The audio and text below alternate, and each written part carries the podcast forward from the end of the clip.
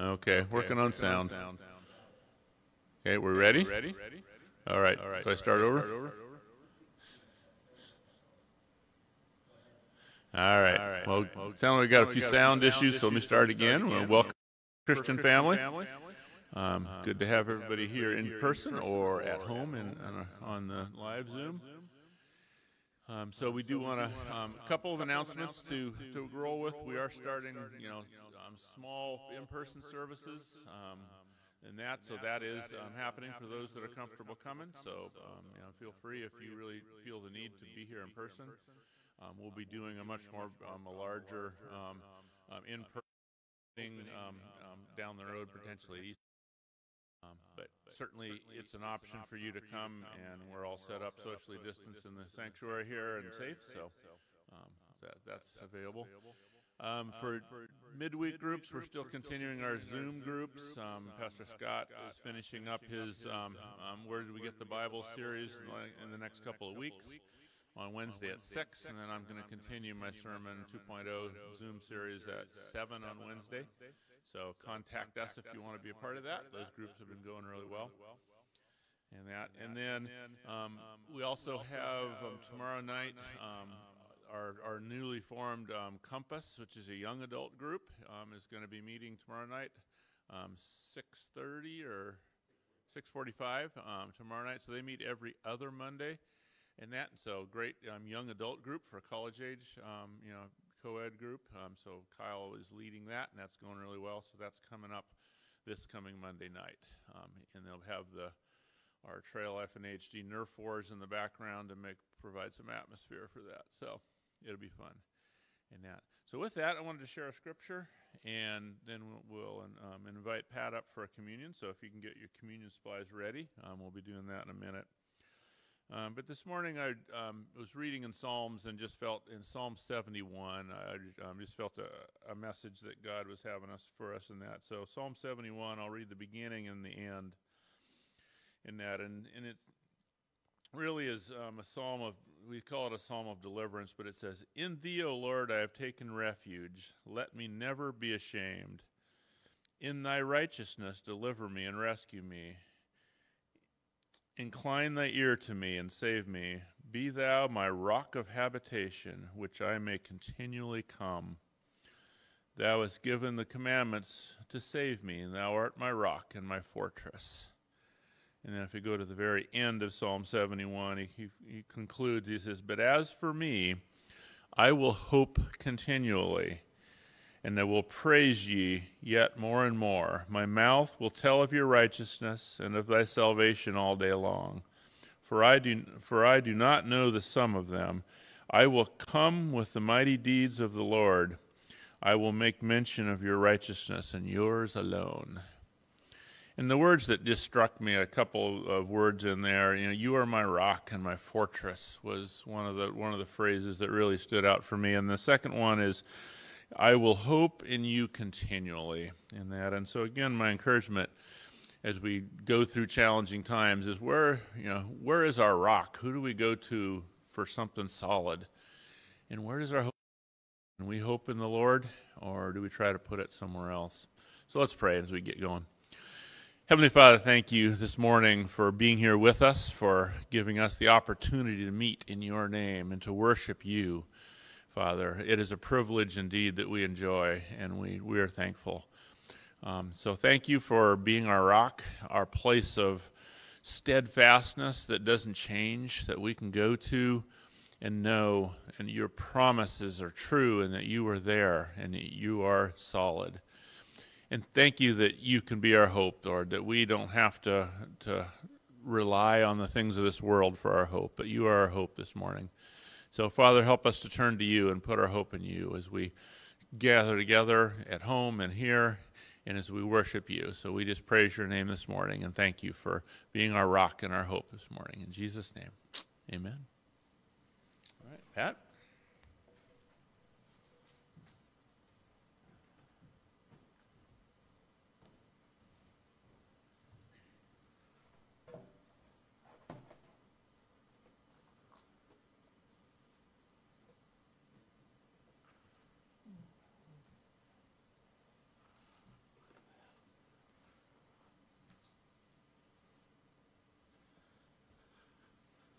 Barry's a bit taller than I am.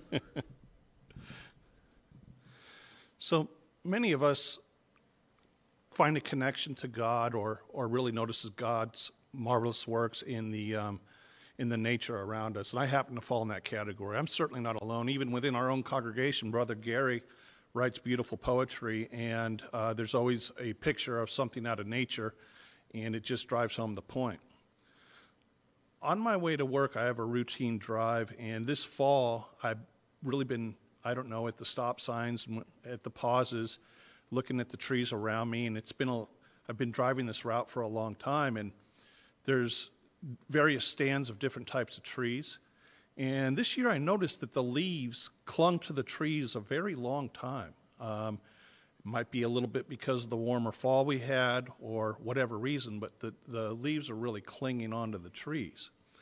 And last week I started to notice, well, finally, you can kind of feel spring coming on, but finally the trees that are supposed to shed their leaves are now fully bare. And even some of them are pushing some small buds, probably because of that little warmth we had in January. And the sycamore trees are barren, and there's this cluster of oak trees, and they're barren except for one. And one still has some leaves from last year's growth. And they're not dead leaves clinging on, they're alive. And being kind of a observant nature lover, I'm like, is there any significance in that? What does that mean? And then I thought, wow, maybe, what if I was that tree? Could I take an example, or could I take a lesson from that tree? And I think so. What if all the leaves that the tree has shed and dropped to the ground were these leaves? Arrogance, anger, bitterness, hate, revenge, jealousy, greed, envy, self-righteousness, hypocrisy, selfishness, idle chatter, and ingratitude. And what if these leaves that are still alive and clinging to the tree were the leaves of gratitude, kindness, generosity, patience, selfishness less, humility, and compassion? I think all of us would benefit if we were trees clinging to those leaves and we shed all the other leaves. And then one of the most important leaves still clinging that we would keep would be the leaf of forgiveness. Speaking of forgiveness, this leads me right into the Lord's Supper. So I'm going to jump now to Matthew 26, and we're going to prepare for communion. So go ahead and get your elements ready, and let me read Matthew 26.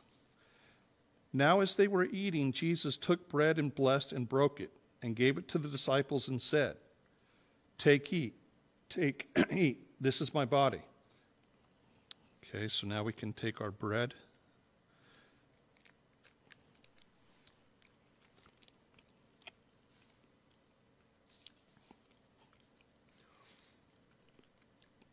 And afterwards he took a cup, and when he had given thanks, and gave it to them, saying, Drink of it, all of you, for this is my blood of the covenant, which is poured out for many for the forgiveness of sins. I tell you, I shall not drink again of this fruit of the vine until that day when I drink of it new with you in my Father's kingdom. Let us take of the blood.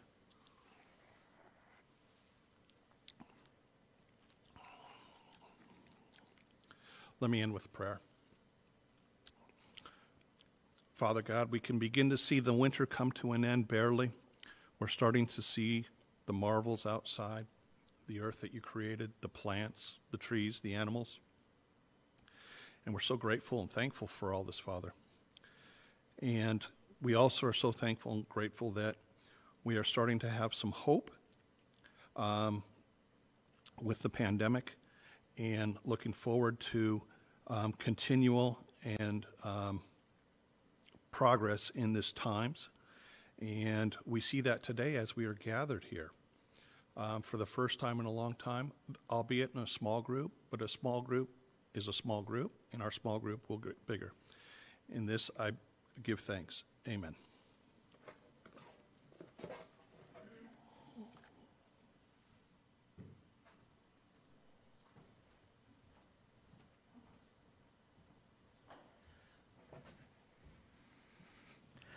Pat, I might have the same problem here, so I'm just going to bring this down.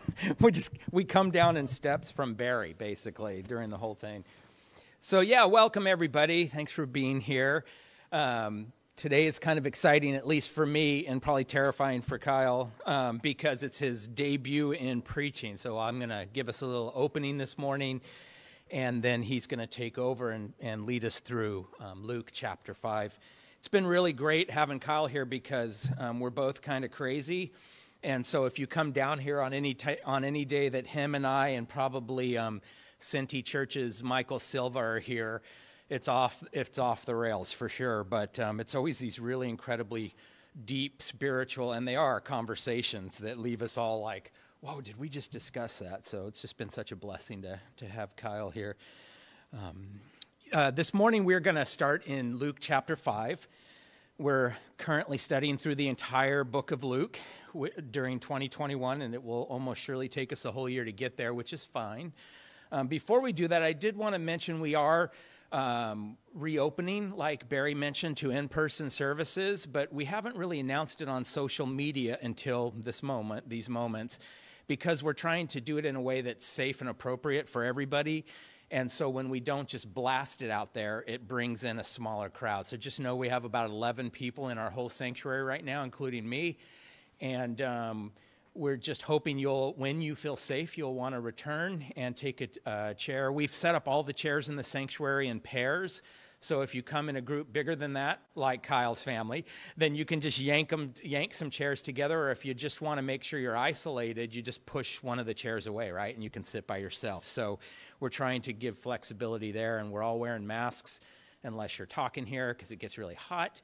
And so we're trying to do the safe thing. If you want to know more information about that, if you want to know more things to help you feel safe, or want to make sure we're doing the right thing, please feel free to contact any of us in any way. We'd love to share that info and help you feel comfortable and be able to make a decision on when you return to church. Meanwhile, we're so glad for this technology, right, to be able to spread the word out into the world in ways that, imagine if this had happened 10 years ago or 20 years ago, and we just wouldn't have church at all because there was, hardly any internet and all of that going up, but now we have it.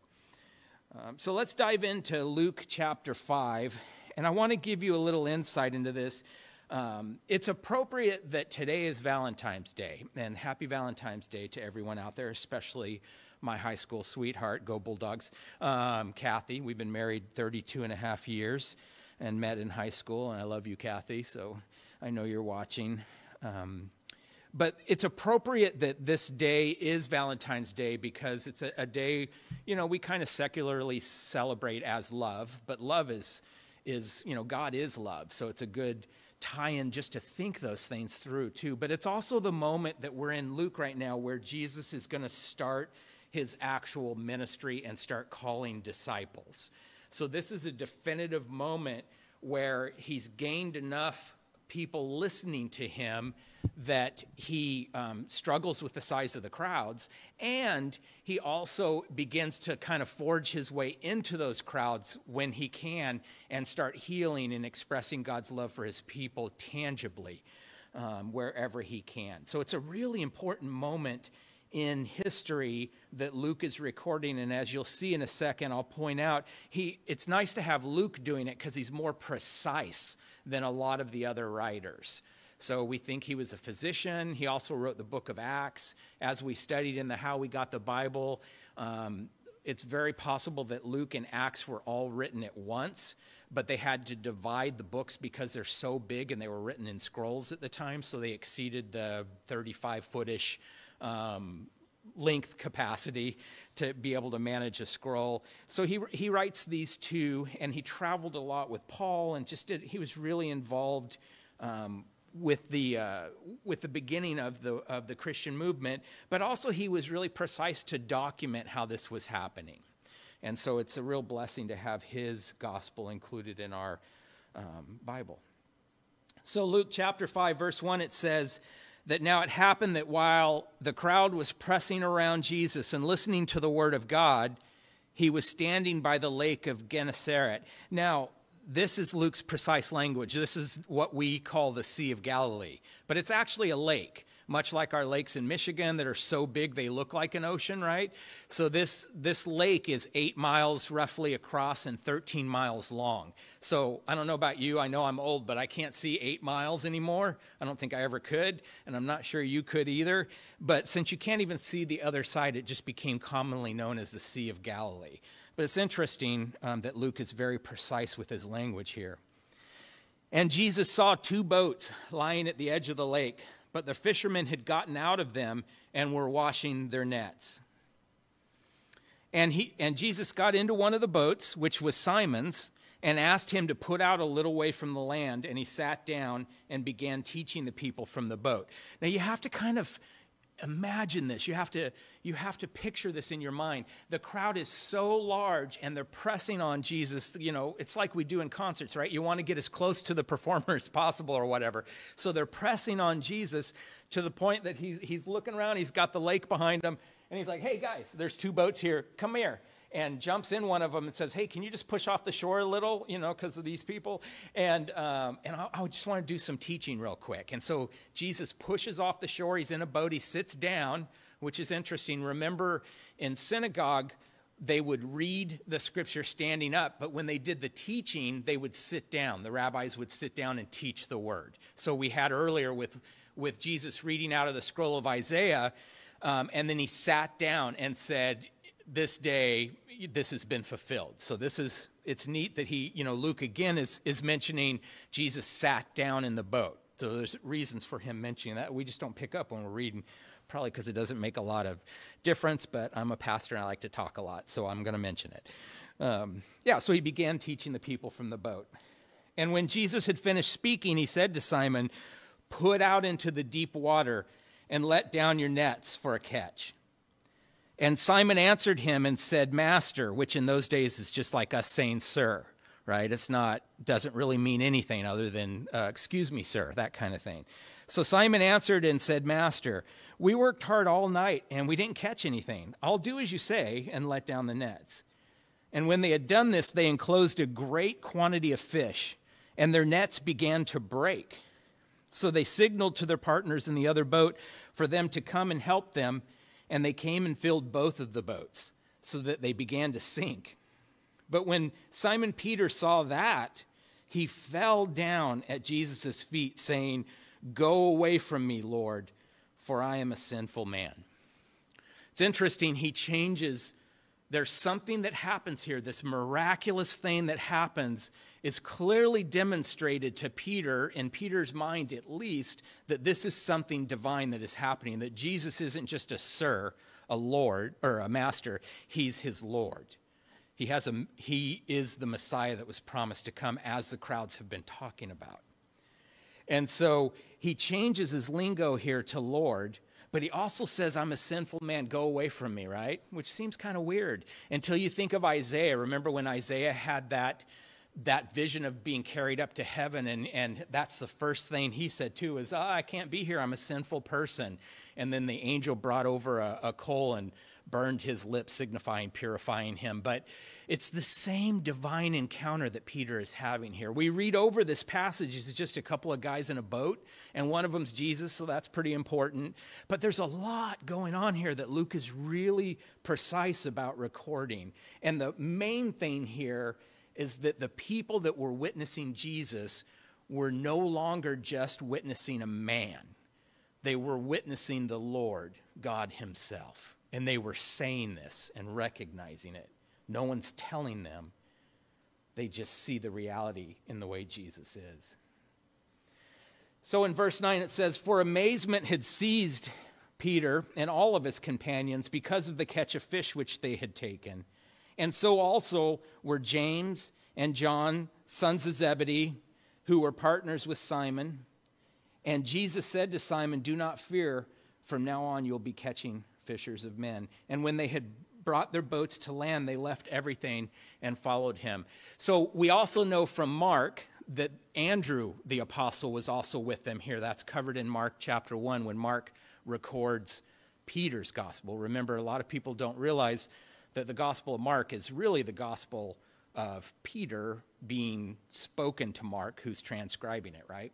But he does mention here, or he mentions in Mark, that Andrew was also in this crowd, and he was fishing with them. So you have Peter, John, James, and Andrew, all here, the first four apostles called, and Peter, John, and James become Jesus's like inner three apostles, and they're really the most influential apostles at the beginning of the Christian church after Jesus is resurrected. So you read the first, I think it's 10 or 12 chapters of Acts, and you see Peter, James, and John all over it because they were really moving forward with the gospel. And this is where it starts. It's just as a couple of fishermen on the shore that witness and are involved in this miracle, have a tangible experience, and then they leave everything and they follow him. And I think a lot of times that's like our lives, right? Like when I found Jesus, I kind of left everything behind, right? I changed my ways and began to follow his ways. And it's not that, you know, I left everybody behind, everything behind. It's none of that. We're all saved by grace, right? Not by what we're doing, not by our works. And so what I see in my life, and probably you would see in yours as you think about your faith early on, is this beginning of transformation where you still have the same issues in your life, right? I'm still Scott after I'm saved by Christ. But now I'm a resurrected Scott. I've had my spirit resurrected with the Holy Spirit. I've been filled with the Holy Spirit. And so now it is my nature to be seeking after Christ, not to be seeking after sin, but I'm still stuck in this body, right? And that's the struggle Paul talks about, that he still had a struggle with sin because he was still in the flesh. But what happens is, as a Christian, we start to bear fruit. I was talking to Kyle about this in my office this morning when we were hanging out, and we should start bearing the fruit of the Spirit, as Paul talks about, where by nature, we now start producing good things in our lives, godly things. We may have some of the ungodly, sinful things still happening that we're still working on, and that's understandable. Paul talks about that, right? Like, we're saved by grace, so there's no need for the law anymore. We're not under the law, but should we just go sin then and do whatever we want and say, but I still believe in Jesus? God forbid, you know, because are you really saved when that's happening? What you really are, I think, is a human that's been saved, but you're still in your body. So Paul talks about that struggle over and over again, where you're still battling against your resurrected spirit and your human flesh. But it's a battle of grace because you're saved regardless. It's just that at that moment of salvation, we start to bear different fruits. You know, it was Pat who talked about the seeing nature. I'm one of those guys too. Kyle and I were even out front this morning joking around. Apparently the bushes right up against the sanctuary closest to the cross are producing berries, are producing fruit. None of them, of the rest of them are. So apparently you have to be as close to the cross as possible, and then you'll bear fruit. This is what pastors do all the time. We just sit around and talk about stuff. But that is kind of like the Christian image. You know, I'm Scott. I'm still stuck in human flesh.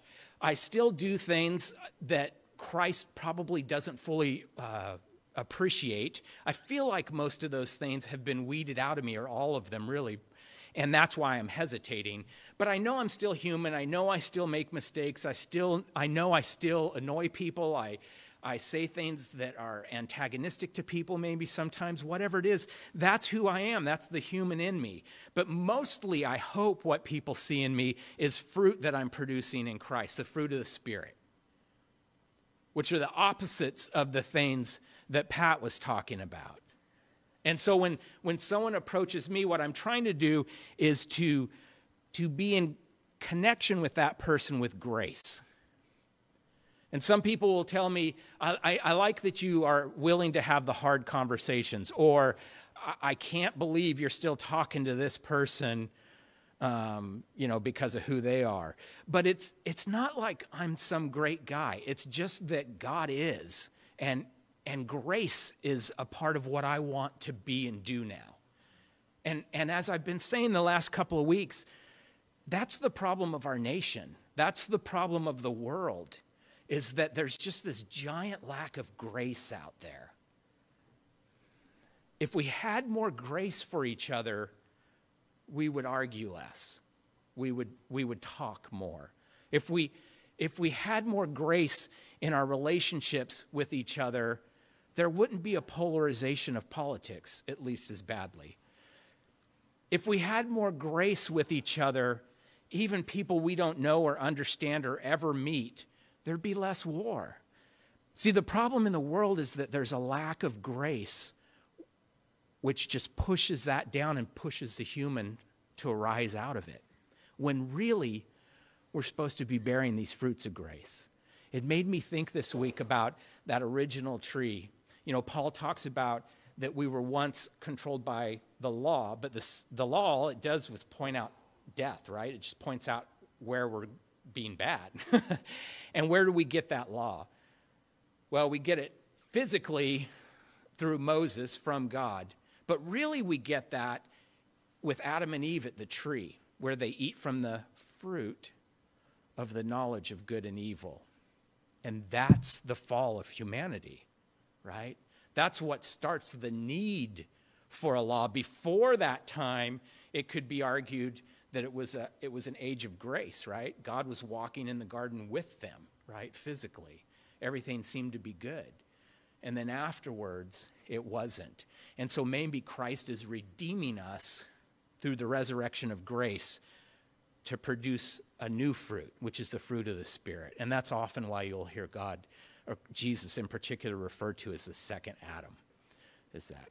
All right, so with that, the one thing that I like here, and I'm going to pull Kyle up in a second, is that from this point on, Jesus moves from being away from the crowds, out on a boat, although he still had to get away sometimes.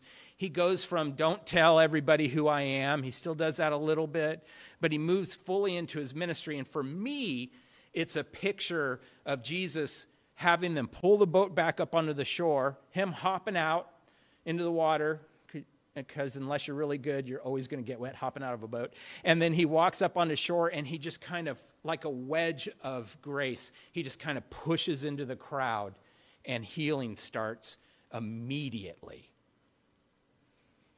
And it's a good vision for right now this morning, because working with Kyle, and Kyle, why don't you come up now? I see him as being called here by God. He sees that as well. And I see him kind of forging his way in ministry, starting to forge his way into ministering to other people, not into being like this great guy, because you're not, not being this great guy, you are, and not about pride and all of this stuff, but about being in an office with Michael Silva and I, and having these deep conversations and wrestling with the Lord and understanding what grace is while we're living in our skin and wanting to reach out and heal people with the Word of God. And so with that, Kyle, I'd like you to take over so I can go sit down and get paid to do nothing. Is that all right? Yeah. All right, of course, man. Of course. Thank you, Scott. You're welcome.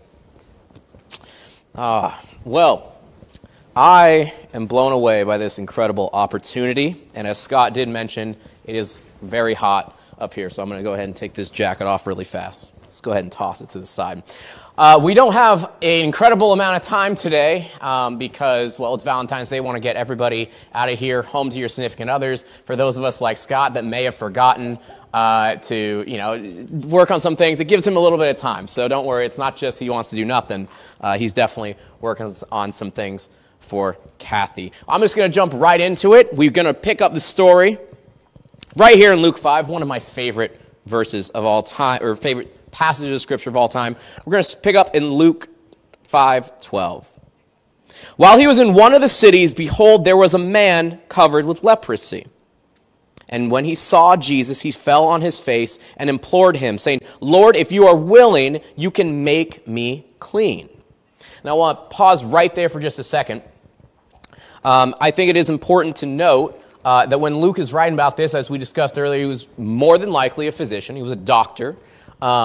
And when it does write leprosy here, it's not directly as leprosy as we know it nowadays. It actually, in the original Greek translation, was kind of a fill-in for any skin ailment. But it does imply that he was covered with leprosy. So we know this was a pretty serious case of a disease. Now, we also know that in the Jewish culture, especially back then, the ancient Jewish culture, that diseases like leprosy or, you know, maybe in today's translations, diabetes, which I got 21 years, thank you, or a variety of other diseases and ailments, those were often seen as a repercussion of a sinful life or something to do with sin. That's very important to note here. When you were covered in leprosy, you were seen as unclean. And so when you were a part of that uncleanliness, you were actually cast out of the community that you had maybe been born and raised in. And you were a part of a leper colony.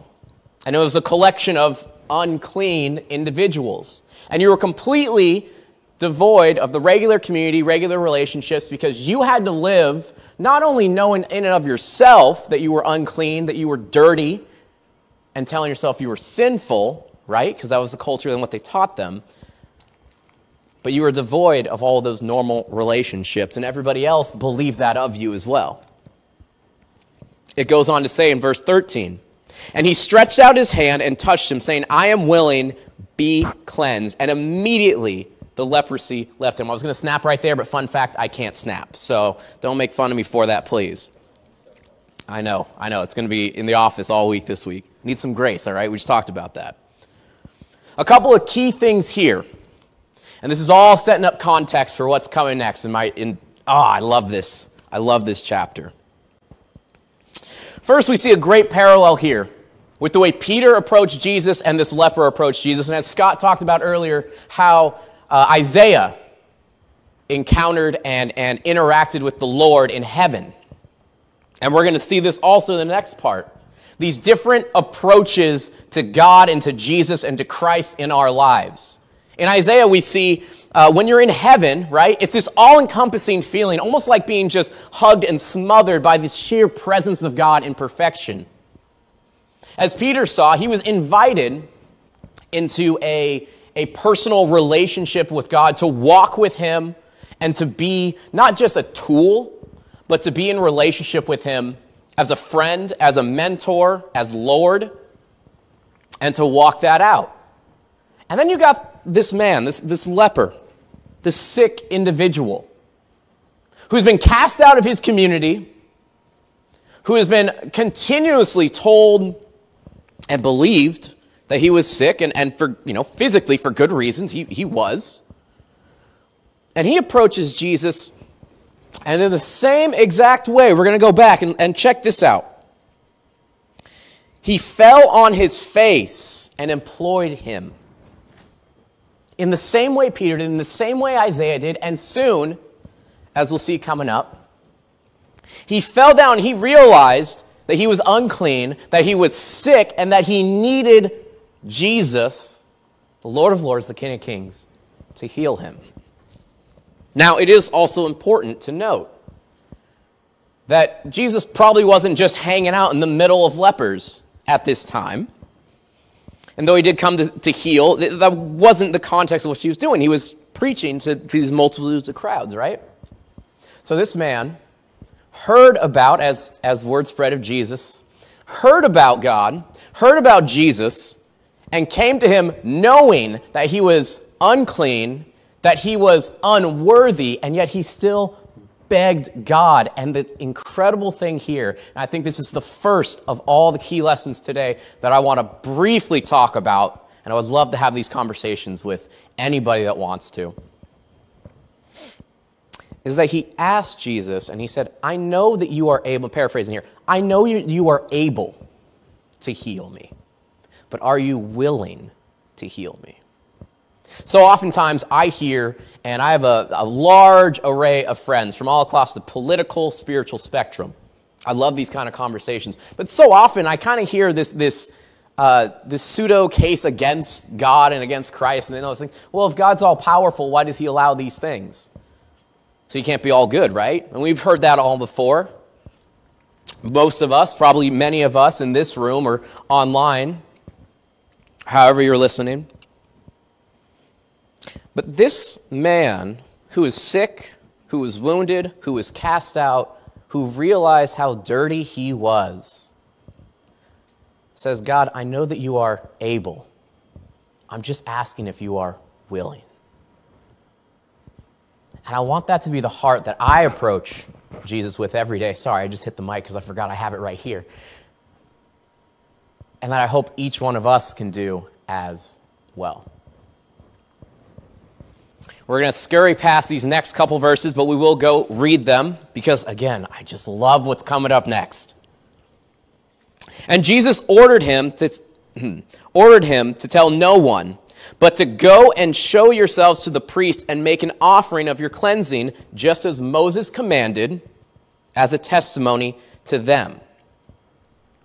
Now, why would Jesus tell this man not to go out and tell people this amazing healing? Well, it's actually very simple. And if you go back and reread it, and you read it in the context of the rest of Luke 5, it's really really obvious, I think, though it took me a couple of times to read it because I'm a blockhead. So the reason why Jesus, more than likely, the reason why that Jesus told this man, commanded this man after he healed him and after this man came to him and begged, right, laid it all down, recognized his dirtiness, and approached God, approached Jesus, was because he didn't want word to get out just so people would come to him for the healing. I think so often, and I'm guilty of this, and unfortunately I know many of us are guilty of this, and many of the world as well, much if not all, we fall in love with the things of God and the blessing of God as opposed to the blesser and the character and person of God. And we begin to chase after the things of God. Well, let me tell you, that's not how it works. That's only going to lead to heartache because you are worshiping the creation, not the creator. And when we begin to pursue those things, whether it be sexual desire, or actually, as one of my former pastors and mentors told me, there are three things that are going to start to derail your ministry: the glory, the gold, and the gals, or the guys if you're a gal, or, you know, whatever. Now, when we begin to pursue those things, whether it be for our own pride, for our own financial resources, or for our own sexual desires, that is what is going to be derailed. But when we pursue God for the character of God, for the person we see walking throughout the scriptures, for the person and relationship that Paul later describes and the character that we see throughout his story in our history, that's when these blessings begin to flow. Now again, if you're reading along at home or you have your phone out, I want you to highlight or just put some kind of reminder to the next three verses that we're going to read, because they're going to build the context of which the following verses are just so beautiful to me. And as we know, and as one of my favorite Bible teachers from Bible college said, content without context is a pretext for anything. So we want to make sure that we're effectively and accurately interpreting the scriptures based on what is going on. Verse 15, but the news of him was spreading even farther, and large crowds were gathering to him to be healed of their sickness. But Jesus would often slip away to the wilderness and pray. He would go and be with God. One day, he was teaching, and there were some Pharisees and teachers of the law sitting there who had come from every village of Galilee and Judea and from Jerusalem. And the power of the Lord was present for him to perform healing. Why are these three verses super important for what comes next? We're going to talk about the implications of them. So let's paint this picture, all right? The implications of these scriptures are, well, first we'll look at the first two verses of 17. One day. Not the next day, Not a, 1 or 2 days or two, you know, specific. It's just one of the days. Keep that in mind. We're going to put that to the side for just a second. We're going to come back to it. Now, I don't know if you've ever been pretty much taking a walk anywhere. I remember one day I got really upset of my own volition when I was helping out my mom's school, and so I decided to walk the 5-hour journey back to my house when I was a teenager. Yeah, that was really long, from Walnut Creek to Martinez. Don't recommend it in the pouring rain. All right, so just, first of all, I don't recommend that, but it took a long time, 5 hours for that short distance. Now, I want you to think of Judea and Galilee and Jerusalem and how spread out those must be, right? Let's just say that word was going to spread. No technology to spread it. How long do you think it would take for not only not just a little whisper of a rumor of a man doing something crazy, but all of a sudden this wave of information and belief coming to then spread throughout the neighboring cities? More than a day. Probably more than a couple days. So it gets there, right? The information has to get there. Then it has to spread. And then, not only that, it has to get to the Pharisees and the teachers of the law, and they have to consider it serious enough to then go send people and investigate. This took a couple of days, bare minimum, and I believe probably about a week. Don't take that as gospel, but just painting the picture here. For these words to spread and for them to send people and for these people to come. People from all over for healing and all those things, right? So one day, one of these days, after the word had spread, after people from all of these cities and provinces were coming down to see Jesus because he had to have been at least around the same area so they knew where to go. They didn't have Jesus trackers. They didn't have phones, GPS, or anything like that. One of these days, and this is the verse that just absolutely blows me away. And 18, and some men were carrying on a bed a man who was paralyzed, and they were trying to bring him in and set him down in front of him. But not finding any way to bring him in because of the crowd, they went up on the roof and let him down through the tiles with his stretcher into the middle of the crowd in front of Jesus. I want to take another second and just pause right there. So in the context of what I just described with the spreading of the word and all these things happening, the likelihood that whoever this paralyzed man was and his friends that brought him were in the same town, maybe next door. They might have been. Scripture doesn't explicitly say that, but given the context and kind of the implications of it, I don't believe that they were just next door or even in the same town, but probably came from all around. I want you to picture this. A man who cannot walk, cannot move his arms, can't move at all, had been this way for what may have been his entire life or a good portion of his life. We don't know if an accident had happened and created those circumstances. We don't know. And as we described before, you know, physical ailments were oftentimes seen as a result of sin or living a sinful life. This man, you know, to the best of his abilities, I'm sure, and this is Luke talking as a physician, probably sought out, whatever his financial means were, some kind of medical help to see if anyone could fix it. But yet, nobody had been able to have done it yet because obviously he was paralyzed. And he had been told more than likely all his life that, well, or since this occurrence, right, that was because of your sin or it was because of this or that. So I imagine this man sitting down, not really enjoying his life, but just kind of laying there. And these four friends walk up. These four friends walk up.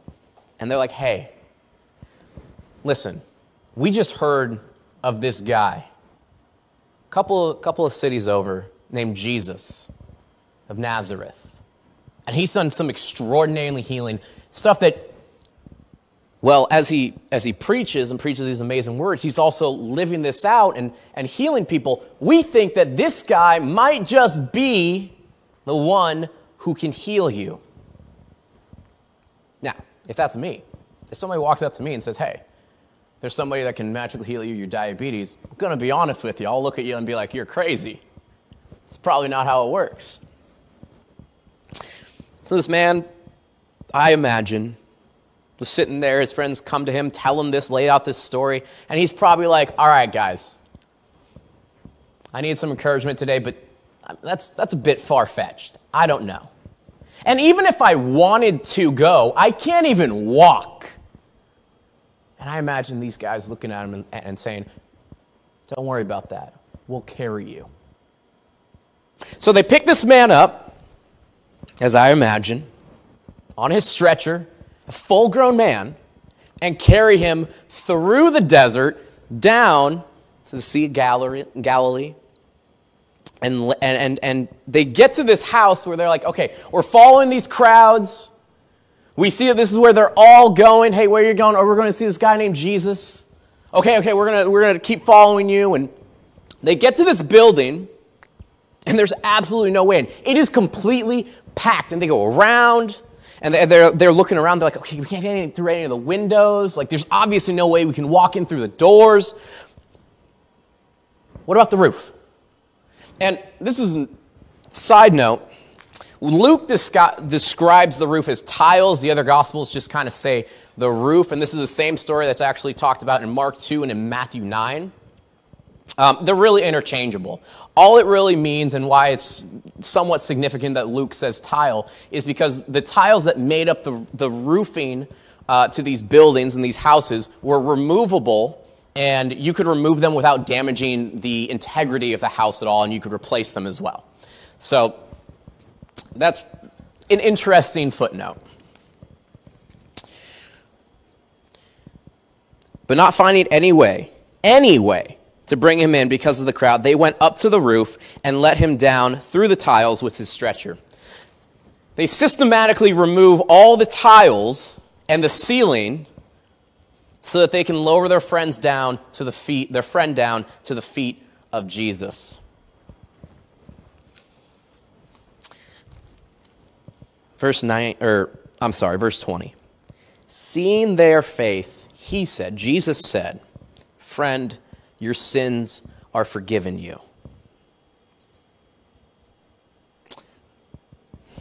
Well, we'll just continue on, then we'll backtrack a little bit. The scribes and the Pharisees began to reason, saying, "Who is this man that speaks blasphemies? Who can forgive sins but God alone?" Okay, so I will give the Pharisees this credit. That statement is, half true, right? I mean, we know that Jesus is God, so there's a bit of a difference there. But the statement, "Who can forgive sins but God alone?" That's a true statement. I'll give him that. It's interesting to note that when Luke talks about Pharisees, of all the Gospels, he is the one that, maybe doesn't paint them in the perfect light or even a good light. He paints them in the most gray light, I guess you could say. Many of the other Gospels usually focus more on just breaking them down a little bit more. Luke is a little bit more like, oh, there were some Pharisees there, and this is what they said, and I'm going to let you feel how you want to about that. But Jesus, aware of their reasonings, answered and said to them, "Why are you reasoning in your hearts? Which is easier to say, 'Your sins have been forgiven you,' or to say, 'Get up and walk'? But so that you may know that the Son of Man has authority on earth to forgive sins," he said to the paralytic, "I say to you, get up, pick up your stretcher, and go home." Immediately, I was going to snap again right there, but I can't. Thank you. I'm just going to immediately. He got up before them, picked up what he had been lying on, and went home glorifying God. And they were all struck with astonishment and began glorifying God. And they were filled with fear, saying, "We have seen remarkable things today." What I want us to focus on today, and Scott and I have been talking about this all week, and we've read many commentaries on it. We actually read the same commentaries as he gave me those as a resource. And there's a lot in this chapter. There's a lot in these verses. And so I highly recommend the Sermon 2.0 series. This isn't a plug-in for anyone. Nobody told me this. But dive into the Sermon 2.0 series with Barry, because you get to kind of break apart all of these things. And there's so much in here, but I really don't want to take up everybody's Valentine's Day. So let me just focus on this. I think it's very interesting. In verse 20, it says, seeing their faith. How does one see faith? I mean, yeah, okay, you're Jesus, right? So you can kind of see and know everything. Like, there's the God card right there. But how do you see faith? How does Jesus see faith? It doesn't say Jesus knew their faith, but he saw it. There was a tangibility to their faith that they walked out, that they carried out, that they performed. And Jesus saw that and recognized that faith. One of the most influential people in my walk, well, I have a couple, and I'll name them all, well, not all, a few of them at the end of this. John Jatoff. He's a great friend of mine, been a mentor and a friend for the better part of a decade. In fact, I may actually think it might be over a decade at this point. Wow, I'm getting old. But he is an incredible example of what I would just call an encourager. Incredible. Now, when a couple of years ago, personally, I was going through a really difficult time spiritually, emotionally. And there's my friend John, and then my other friend Kyle Logan. If you've watched any of our worship videos that we've been able to do here, he's actually the one that performs and does pretty much all the hard work there with the guitar and the singing and all the stuff I'm just not gifted with doing. I was struggling really hard in my faith. And in my faith, not just of, you know, kind of trying to mill around, okay, who is God right now? Like, what's going on? All these things were kind of clouding my thoughts in my head. But I came to the point where I felt like I couldn't even approach Jesus because of how filthy, how dirty, and how broken I was. I couldn't even fathom approaching Jesus. And I remember sitting out. And we're sitting out at this little park bench, eating beef jerky and drinking ginger ale. And we're looking out, and I just poured out my heart to Kyle, and then at other times I poured my heart out to John, and I was struggling. And in those moments, critical faith moments, I like to call them, those two, along with the network of other people, spoke and did something to my heart and to my soul that I could never repay to this day.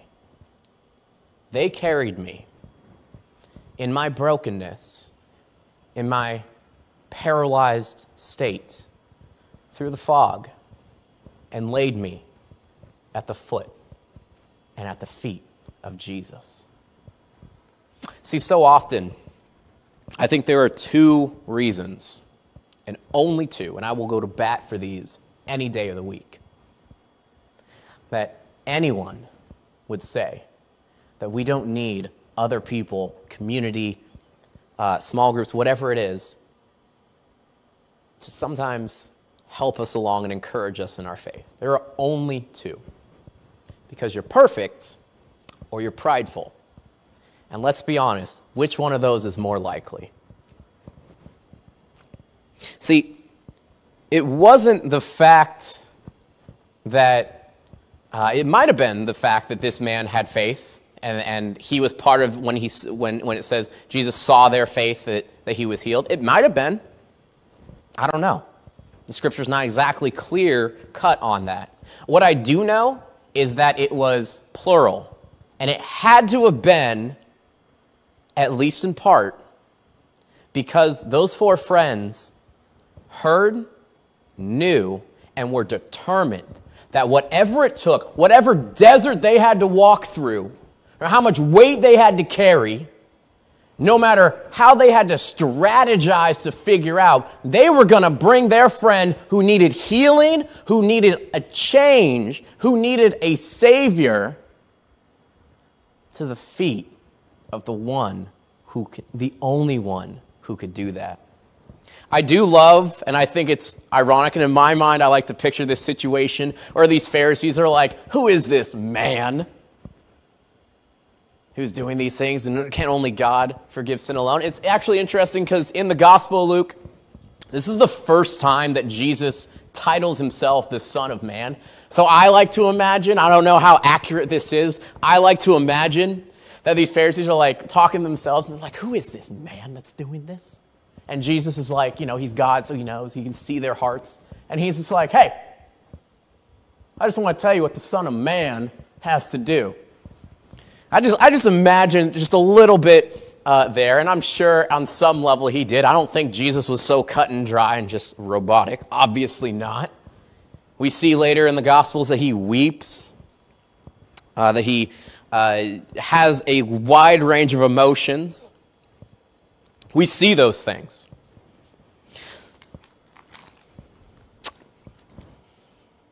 Okay. Got a little bit of time. I think we might actually end a little bit early, which is funny because Scott, well, it's supposed to be 35 minutes, but it's okay, whatever. That's my fault. If you have your phone or you have a piece of paper or you're at home, I encourage you to do this sometime within the next 15, 20, whenever you get a chance. But do it soon so it's fresh on your mind. Those four friends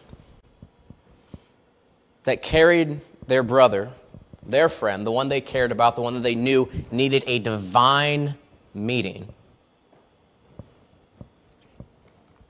Who are those in your life? I can't, well, I'll get to that in a second. Paul writes in 1 Corinthians 13:7, love never gives up, never loses faith, is always hopeful, and endures through every circumstance. And that's what I imagine had to have been at the heart. Now, obviously, Paul hadn't written these letters yet, so it wasn't like the scriptural, they were thinking of it. But I have to imagine of the character of these men, that was what was at the heart of why they were doing what they did. I think so often, and especially now, and I know everybody's tired of talking about COVID. I am. I just want to go back to the gym at not 4 o'clock in the morning. But I think so often, and especially now, solitude, isolation, depravity of community is more than likely, and I think somewhat tied to most of our struggles when it comes to walking and laying ourselves down, recognizing our sin, and planting ourselves at the feet of God. For the elders and for the deacons at First Christian, and for anyone out there listening or in this room today, it is our duty to be willing to be one of those people, one of those men, to help you through the desert, up onto the roof, and through the ceiling to lay you at the feet of Jesus. We all need community. And whether it's gathering for coffee, I don't know necessarily if we even can do that now. I just get everything when Scott gets it, so I don't even know. Whether it be coming to church on a Sunday, entering the house of God, whether it be in your own family units, whatever it looks like, whatever it takes, we need to be there for one another. Now that paper, or your phone that I mentioned earlier, I want to just lay out some things, some action points for us, action questions. First is, well, what does it mean to be on someone's team? To be one of the four. And it could be four, it could be eight, whatever that number is, could be three. But I'm just going to stick with four for right now. Well, here's what it means. Call them. Email them. Reach out. Well, that's simple enough. I think many of us do that. Here's the one that a lot of us don't do. I'm guilty of not doing this, and I'm trying to get better at it. Listen to them. Let me say that again, because maybe some of us weren't listening. Listen to them about the condition that they feel like their heart is in, the fog that they feel like they're walking through, whatever it is, their paralysis. Listen to them about where they believe their condition is. You can't help somebody if you don't know what they need. Listen to them. There's some of the more obvious things, taking time to encourage them in godly living, challenging them, the whole iron sharpens iron. We talk about grace a lot. When they fail you, that's weird for me to say because it's not exactly what I want. That's why the quotes are there, but if you're listening on a platform that doesn't have video, just know I'm quoting that. When they fail you, have the grace, have the mercy to be willing to bend down and pick them up. To show that compassion, to show that grace, that unearned favor, that unearned blessing. Help them understand that they aren't abandoned or forgotten. I don't know if anyone listening or anyone in this room has ever felt abandoned and forgotten. No matter who you were around. I think one of the worst things, and I think Robin Williams said this, and I'm going to paraphrase it, so please don't, go off on me. But essentially what he was getting at was the worst thing in life isn't to be alone. It's to be surrounded by people who make you feel alone. And that really resonates with me. Not because of here at all. It's actually been great working with Scott, working with the elders and the deacons and everyone else in between. It's been wonderful. I've never felt alone or forgotten or abandoned. But for many of us, especially during COVID, when we're physically having to isolate and to distance out, and it's not recommended that we gather together, right? I can only imagine what that feels like. When we are alone, it is so much easier for an enemy to attack you. One of my favorite memories of kids' camp, one of my churches I used to work at, we would get together. And every night, we would send all the fifth graders and younger to bed. And then we'd have all the sixth graders that would stay up late and have sixth grade games. And so we had a pillow fight the last night of camp. You had a bunch of different rounds. You could have some one-on-ones or some call-outs. Some kid called me out once. That was a big mistake. So we have these pillow fights, and there's multiple different things. And then eventually it was guys versus girls. I don't know if you've ever been around sixth grade boys. They're freaking crazy. They will go at you, and there is no energy loss there. And so in context of this, these girls were a little bit more timid. They were less of them. There were about 45 junior high boys and about 30 sixth grade girls. They had one round, and the girls got slaughtered. It was bad. So I go up to Dustin Warford, who's the director of the camp and a friend of mine. And I was like, Dustin, listen, man. I was part of the band there. I was like, listen, can the band just hop in and we'll be on the girls' team, just kind of even some things out? And he was like, okay, yeah, sure. So we bring all the girls together and we're just like, all right, guys, team huddle. Let's talk about this. Do you guys know what a phalanx is? And they look at us and they're like, no. And I was like, okay, good. So what a phalanx is, and we explained it. And it was this defense that Romans and Greeks and most famously, the Spartans of the movie 300 they would use. And it was, they would take their shields and they'd overlap them next to each other.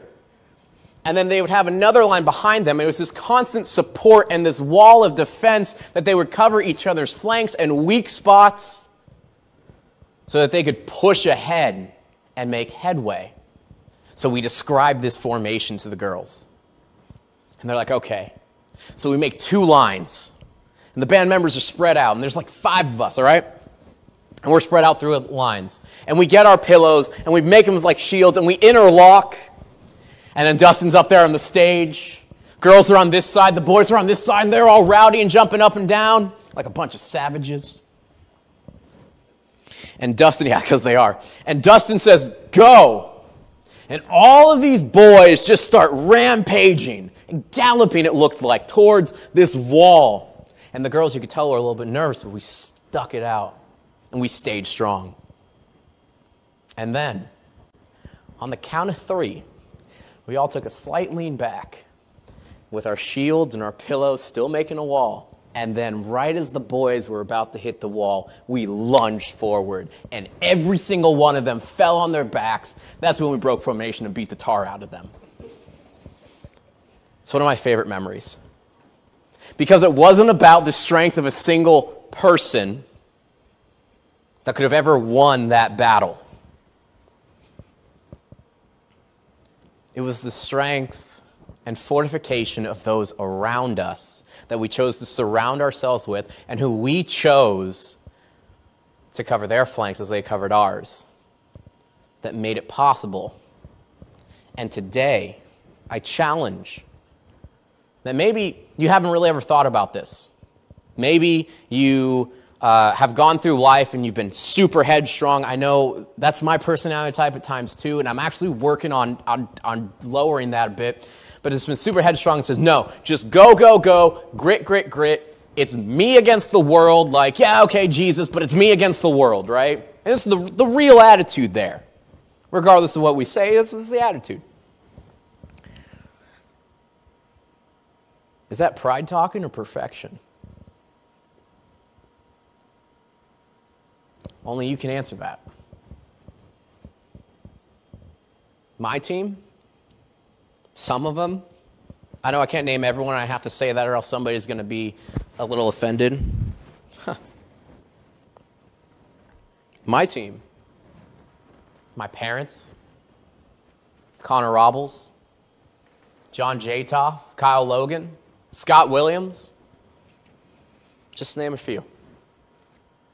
And I know, because I have experienced, and I have seen this scripture lived out in my own life, that's because of faithful men and women who were able to pick me up and were willing to drag me through the desert and lay me down and love me every step of the way, even when I didn't know it was love, that allowed me and helped God to let me stand here today and share that word.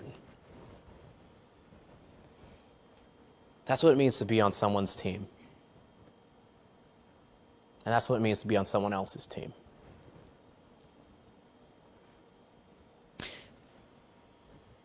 I never want to live a life of passivity. For some of us, there's the question that has to be asked. Are we on someone's team, or are we just warming the bench? I have to ask myself that every single day. And let me just say, it's not the Kyle show. It's not the Scott show. It's not the Barry. It's not the John. It's none of our shows, right? Because we can't, of our own strength and volition, we cannot do that for everybody. But you can do it for somebody. And that is the key to loving one another through this difficult, not just time, but through all the seasons of life that we go through. The team might change, but the support will always be there. As we prepare to close out, I will ask Scott to come back up and pray us out to actually, get that hamburger of holiness, as I call it. I'm just starting to call it. That's on the spot. Hamburger of holiness to come back up so we can have that closing of grace. Okay. But I want us to think about that today. Write down that list of people who you are on their team, you believe.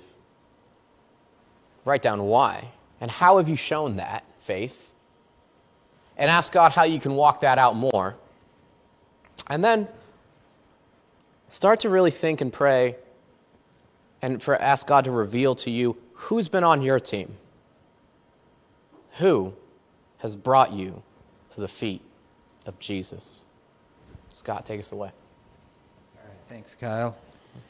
You pretty much finished on time. You're pretty dynamic. You're almost as good looking as I am. I think I'm out of a job. I'm just saying right here, but no, thanks. That was awesome. Really insightful. Hey, if you were blessed by Kyle this morning, I'd encourage you to drop a comment on the live feed whenever you're watching it, on whatever platform you're watching it. Such crazy technology. And just encourage him as he's an encouragement to all of us. But I was going to pray for him, but he bolted. So let me just pray. Father God, just thank you for this day. And thank you for Kyle's life and for his family who've always been there for him. Thank you for his team. I remember a couple of days at Chipotle and Martinez where we just had meaningful discussion with Kyle, and all the other conversations we're all having with each other here and there. I just pray that somehow in the midst of all the things going on that we're able to find time to be in touch with each other personally, even in isolation. Help us think about knowing what people need so that we can be there to help them. Help us to reach out in grace and mercy and love to other people. Help us to be part of your solution and not just part of the world's problem. And thank you for Valentine's Day and all of the relationships that are often connected to that. Mostly we thank you for our relationship with you, Jesus. And it's in your name, Jesus, we pray. Amen. Have a great week, everybody.